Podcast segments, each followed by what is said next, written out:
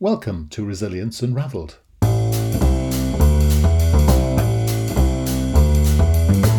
Hi, everybody, and welcome to Resilience Unraveled, a podcast that examines all aspects of personal and organisational resilience. A huge, all encompassing subject that covers the ability to thrive in life by harnessing your cognitive, emotional, physiological, and contextual abilities. I share stories from people who have thrived despite remarkable obstacles, as well as highly successful practitioners and experts across a range of topics. And this podcast introduces their amazing stories and expertise, as well as my own reflections, perspectives, strategies, and tips, which come from my own synthesis of themes and trends from wider learning. You can go to qedod.com forward slash extras to access offers, tools, and resources, including free articles and ebooks. For those of you that would be interested in supporting our work and contributing more proactively, you can find our new Patreon page at patreon.com.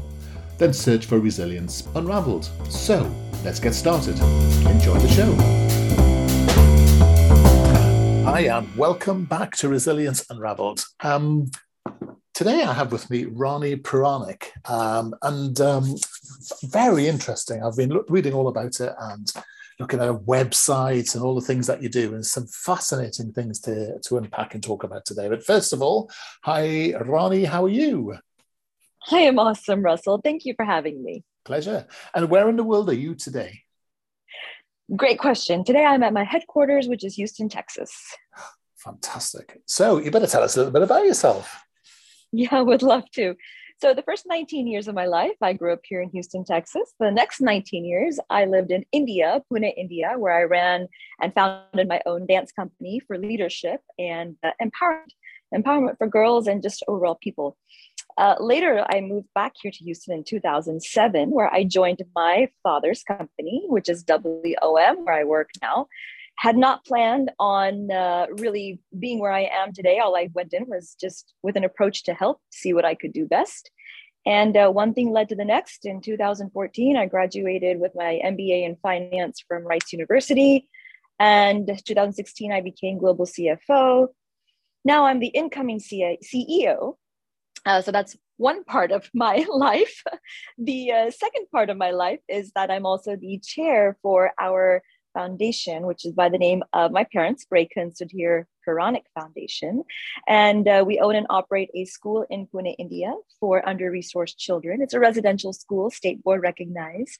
About 250 kids live on campus with us. And uh, my mother is completely dedicated to this, so she lives on campus as well. Uh, the best part of that foundation is that now we are three generations. So it's my mom who started it. I, what I consider myself as a bridge, I'm very active into that. And we also do multiple programs uh, across the globe, actually, not just uh, uh confined to India. And now my older daughter, Bhakti, she is the managing director for all the US based foundation projects. So it's fabulous. And it doesn't end there. I have a third hat that recently I have, I'm really excited to say that I'm an author as well. So my book is being published in November, November 3rd. And the name of it is called Seven Letters to My Daughters. And it's really a gift. It's a gift of all the lessons I've learned throughout my short period of living on this planet uh, lessons of love, of leadership, and of legacy.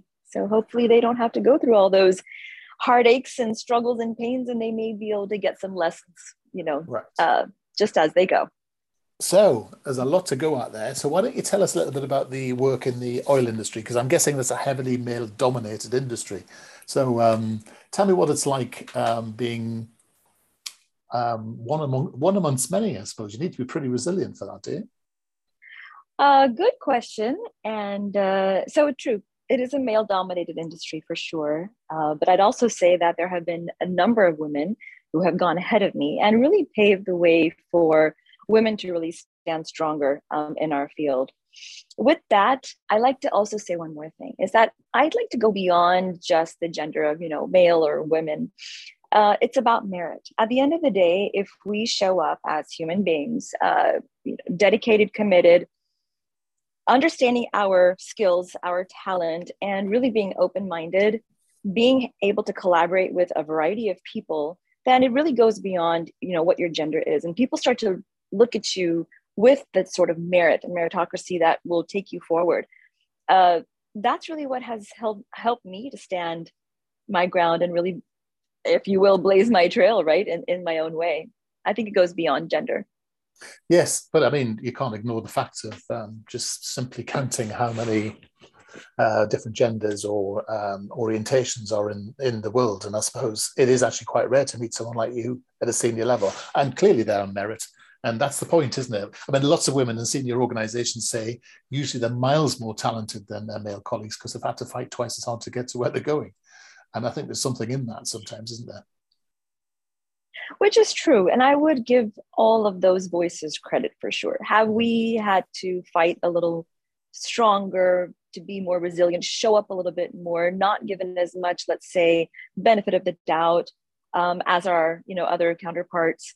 It has happened for sure, but uh, is it easing up a little bit? I do see a change in the industry as well. There's so much of a push for respecting the merit and respecting all of the hard work that we also, as women, put together uh, in this industry. So, but yes, to your point, those voices are equally equally do credit. Yeah. Yeah. Um, and of course, there are lots of people who are senior um, practitioners in organizations, but they don't have a charitable or foundation arm. So, what was the thinking behind that, the philanthropy side of things? I love the question. I see this as a earn and return philosophy that okay. my family definitely has, right? Mm. Uh, so again, WOM was started by my father, entrepreneur, business guy, always focused on you know business growth. Whereas my mother, we call her Mother Teresa. My, my mom is more like Mother Teresa, right? So she's like, well, how can we give back to society? We, we make all of this stuff. Um, for me, though, I believe that I have been blessed with the understanding of both sides of my parents. And the way I see the company is honestly, we're not immortal, right? I'm very clear about that. So, with that in mind, the way I'm building and growing the footprint of WOM is really to give it away. Mm. The when I say I'm growing the business, it's so that we can give back. Um, that's really the, the philosophy behind it. So we have a goal in the next five years to be a $1 billion company uh, between five to seven years. But it goes beyond that. we we say this in tandem with the monetary goal is the lives goal. We want to positively impact 1 billion lives around the world as well. So that's that's just more it goes more than just a company philosophy. I'd say it's the culture and the fabric of of who we are as a company and as a team. Yes. And I mean, what you're doing there is interesting, isn't it? Because you're sort of wrapping meaning into the the standard working day, aren't you? So people can actually see that, yes, they're there to achieve a financial goal, but they've got this sort of goal of purpose as well that sort of links together. So when things get tough, you sort of know why you, what you're doing and why you're doing it. Is that part of the thinking? Exactly. When things get tough. So at the end of the day, I always say our customers as a company, as a business, our customers are not just the you know clients who pay us right? Our customers at the end of the day are every life that we can touch. Mm. so if we can touch those lives within our company uh, through employee programs through other benefits uh, through other career ladder you know sort of programs that we have it's great. But if the philosophy of this business is to impact positively impact how do we make the next life better? Then guess who the other who the end customer is? It's you and me.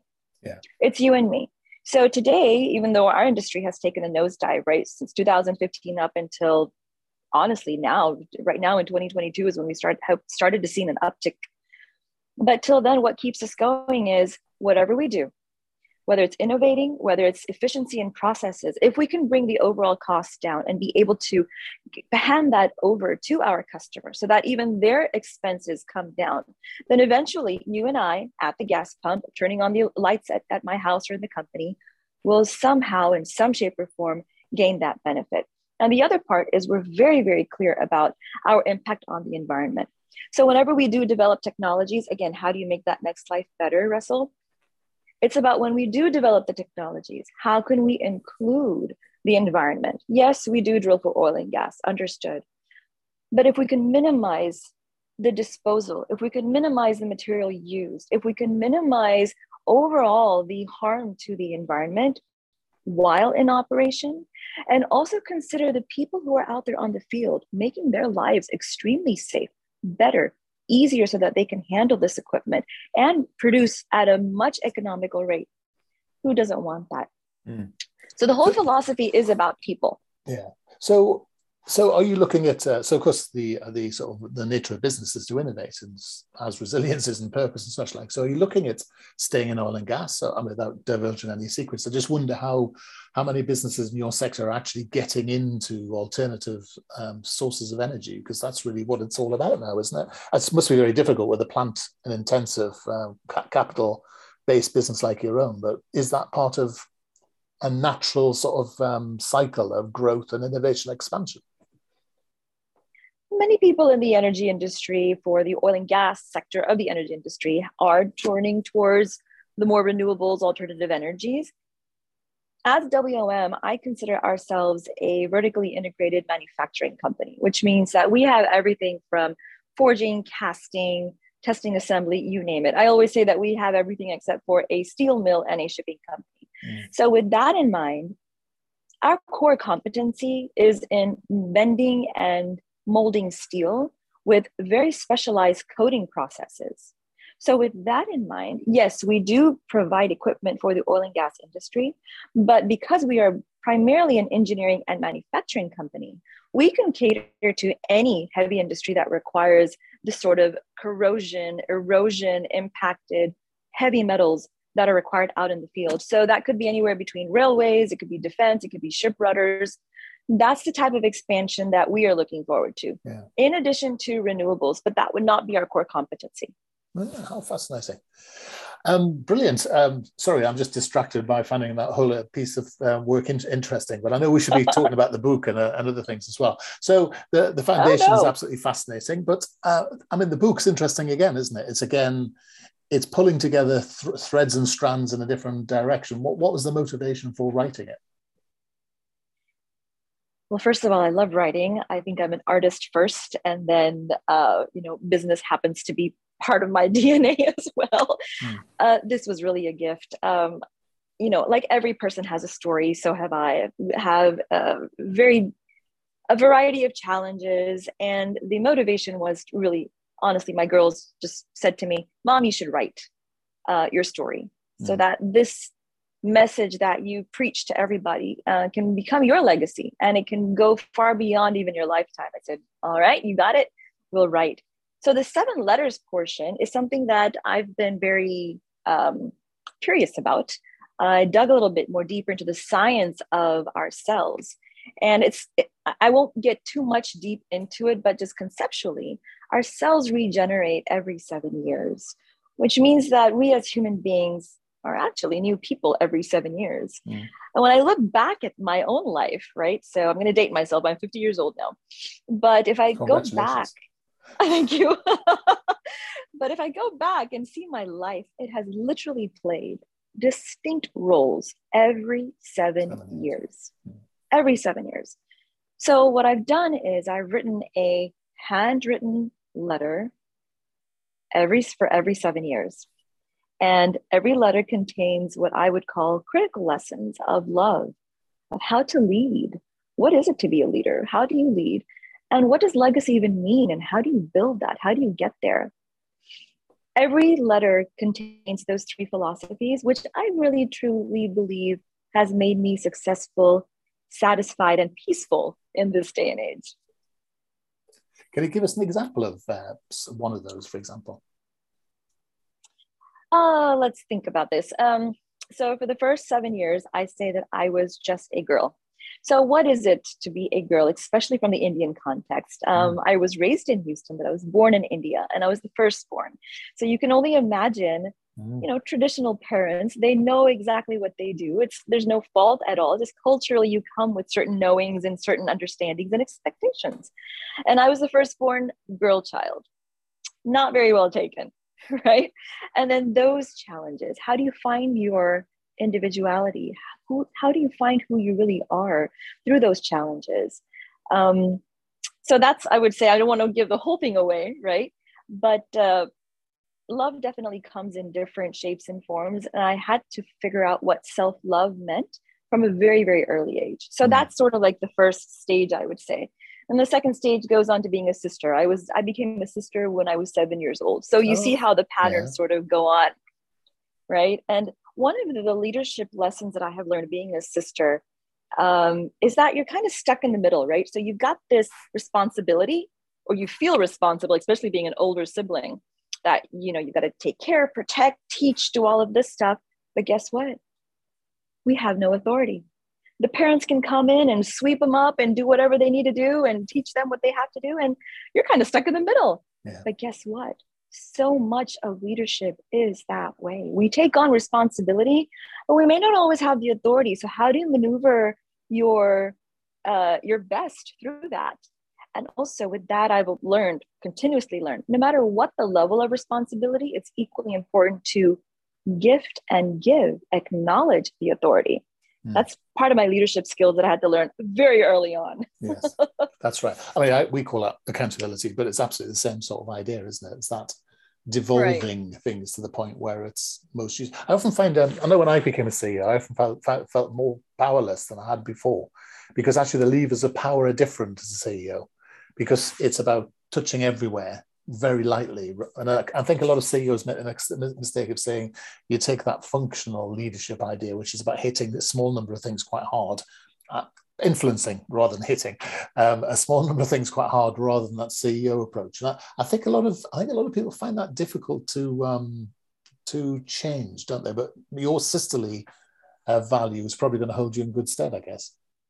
I think so, and also if I could share this with you over my past, you know, being a founder CEO of a dance company in, in India, now being the incoming CEO of a you know multinational oil and gas company here, um, what I realized is there are literally four stages to leadership. If we really want to be successful leaders, the first one is listening, right? So when we listen, it's basically you're gathering information, you're absorbing information, and information is knowledge. Everyone knows that. But only when we listen and we gather that knowledge can we reflect out. I mean, how am I supposed to, as a leader, give out something that I have not fulfilled or I've not filled myself with? So, listening is so, so incredibly important for the first stage itself. And then, what I do say is that gives you the power to not just take it in, receive it, but then to reflect back which brings me to my second stage of leadership, which I call myself a bridge, which is to stabilize. Yeah. We all come from variety of backgrounds, variety of day-to-day challenges. But when we work in a company, we all have one goal, one mission. We're trying to go towards one direction, right? So bringing in that sort of stability, being that bridge of where we are today, where an individual person may be today, and then how do you bridge that how do you stabilize all those sort of extremes, right? It could be fear, it could be intimidation, it could be overconfidence, underconfidence, whatever those things are, or just confusion. Such a variety of um, places where we as human beings come from. Stabilize that, and then slowly, steadily gear your team towards who they can become, what they have the potential to be. So that's the stability part of it. Just bring instability to the entire organization and to your teams and even a, at an individual level. Then the third stage is to inspire. We as leaders have the ability to be visionaries, inspire, go beyond what they see, go beyond what they think may be a limitation. As leaders, we help, we have the we have the ability to facilitate their confidence. Every person has exactly what is needed to succeed and to find that confidence for themselves. And that's the inspiration part, which leads me to the fourth and final piece, which I love today. I absolutely love doing this part, which is lead to let go. Let go, Russell. That is the best part of leadership, where all these stages you've gone through, you work together, and now it's time to fly. So, these people that you've worked with, these companies that you've worked with, they have the inspiration, they've got the confidence, they've been bridges, they know how to lead now going forward because they themselves have gone through the process. And then it's time to let go. That's how you build a legacy. So mm. that's what I've learned over the course. Yeah. Yeah, it's very good. I like that. And and you've mentioned legacy a number of times. So mm-hmm. obviously that's important yeah. to you. Can you unpack that a little bit more for me? Sure.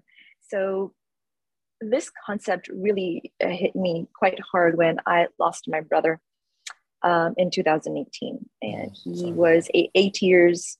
Um, thank you. He was eight years younger to me. Uh, he was also involved in the business, and just a very sudden passing uh, made me realize even deeper that we are not immortal. And I probably have another 20, maybe if I'm lucky, 30 years of you know productive life in front of me, which is really not a lot, but that's all I have. So if I can make decisions today consciously with awareness, being mindful that I can have, I have the potential to make the next life better, mm. then my efforts will pass on. It can be a torch that passes on from one life to the next. And that the efforts and the intention in making a life better just goes on. That's legacy. Yeah. So for me, legacy is because I know that if we are to do any good on this planet, then one lifetime is probably not enough. And I'm very conscious that the next four generations behind me that are coming, just as I mentioned, there are so many generations of women, men who have come before me, who have paved the way for us, this generation, to have a great life. Yes, yeah. there are challenges around the world, completely understood. But then we have the potential to make it even better and even better. So that legacy part is really big for me. Yeah, I can see. And I actually, as part of your, that's part links into that purpose thing we are talking about earlier, that creation of meaning. And uh, I'm guessing when times get tough again, Correct. you've got that sort of, you've got that sense of purpose in the organization. You've got the sense of legacy in the writing and, and, and a sense of both in the foundation, I suppose. You're so right. And I talk about this all the time. You know, people see, you know, large companies with resources and wealth and, you know, some people may drive these fancy cars and some people won't. But here's the deal, right? We're all stewards at the end of it. Yeah. I didn't come with anything. I'm not going to leave with anything. So if I'm a steward, and that's exactly how I believe I am, whether it's the tough times or whether it's greatly exponential growth times, I consider myself a steward. So I'm wondering whether your background or your running effectively a very large family business has a as a part of that shaping of your mindset? I would probably say that uh, I've been a uh, spiritually inclined person from the very beginning of mm. my uh, understanding. I've always looked for that larger purpose and larger meaning of life. And, uh, you know, one thing leads to the next. And I wouldn't be able to say that it's just because I'm part of a big family business though I would say being very responsible has made me to look for that meaning of what does responsibility mean? And when we have these situations where we have to dig in our heels and you know just say uh, you know i've got a strong will i'm determined you got to keep going on. But there are also points where we have to surrender and say you know what? I'm not in control here and when those situations happen, even in the business, not everything happens our way. Mm-hmm. And we do have to surrender. That's when, you know, it completely clicks and says, guess what? You're just a steward. You are just a bridge to connect one generation to the next. You give your best and leave everything else up to how it's supposed to turn out. Mm. I love it. I and love, I always say I that if you just... give, that if you. Sorry, carry on. Go ahead. Sorry you're going to, you're just sorry, a terrible lag. So you're just saying if you give and then you vanished. Say again, if you give. So if you give your best, then everything else will come together the way it does. Right. And what I was also about to say is that when you give with a good heart, in some shape or form, it does come back. I always say that uh, love is one way, and people typically, you know, especially CEO, CFO levels, don't talk about love at all. It's like taboo, right? I'm very open about it. I actually lead through love. I really do. And unapologetically, you know, people call me an empathetic leader, and that's really what it is. Mm. I try to understand what's going on, give the benefit of doubt, don't dismiss somebody's potential. But at the same time, don't let someone run over you. I get that. But if we can lead with love, love is energy. It just transforms from one to the mm. next to the next. I always say love is one way. Yeah. So as long as we do that, in some shape or form, it comes back. And I'm testimony to that. Yeah, brilliant. So, how do we find out more about your work, this book you're writing? Tell us more about it. Uh, well, of course, my company's website is womusa.com. I have my own, which is ranipuranik.com, which is R A N I P U R A N I K.com. And uh, you'll find out more about my book. Of course, I'm on the social media platforms as well, so I'm sure you can find me. Uh, Great. Well, I'm, I'm, going to, I'm going to ask you to commit to one thing today. You've written a book about seven letters, seven phases, the seven letters to your daughter, but you must write a leadership book you really must. I think uh, the, the, things you talked about today don't get talked about often enough. I, I don't think so. Please get started. I will take you on that one. Thank you. Good. it's been a joy to talk to you today. I really enjoyed it. And behind the scenes, you've had lots of all sorts of IT issues, but uh, we've coped nonetheless. So thank you so much, Rani. I really, really enjoyed it. Thank and thank you, you, so for spending time with us today. I enjoyed it as well. Thank you so much, Russell. You have a great rest of your year. And you, you take care. Hi, everybody. I hope you found that episode useful and interesting. Feedback is always welcomed, and if you are in the mood to subscribe to us or even leave a comment on iTunes or Stitcher, that would be amazing. If you want to suggest ideas or even people you would like me to interview, then reach out to us at qedod.com forward slash contact. As I said earlier, you can go to qedod.com forward slash podcasts for show notes or follow the links. And you can go to qedod.com forward slash extras to access offers, tools, and resources, including free articles and ebooks.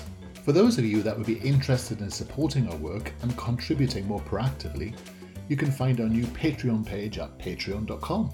Then search for Resilience Unraveled. I look forward to being in your ear next time around. Take care.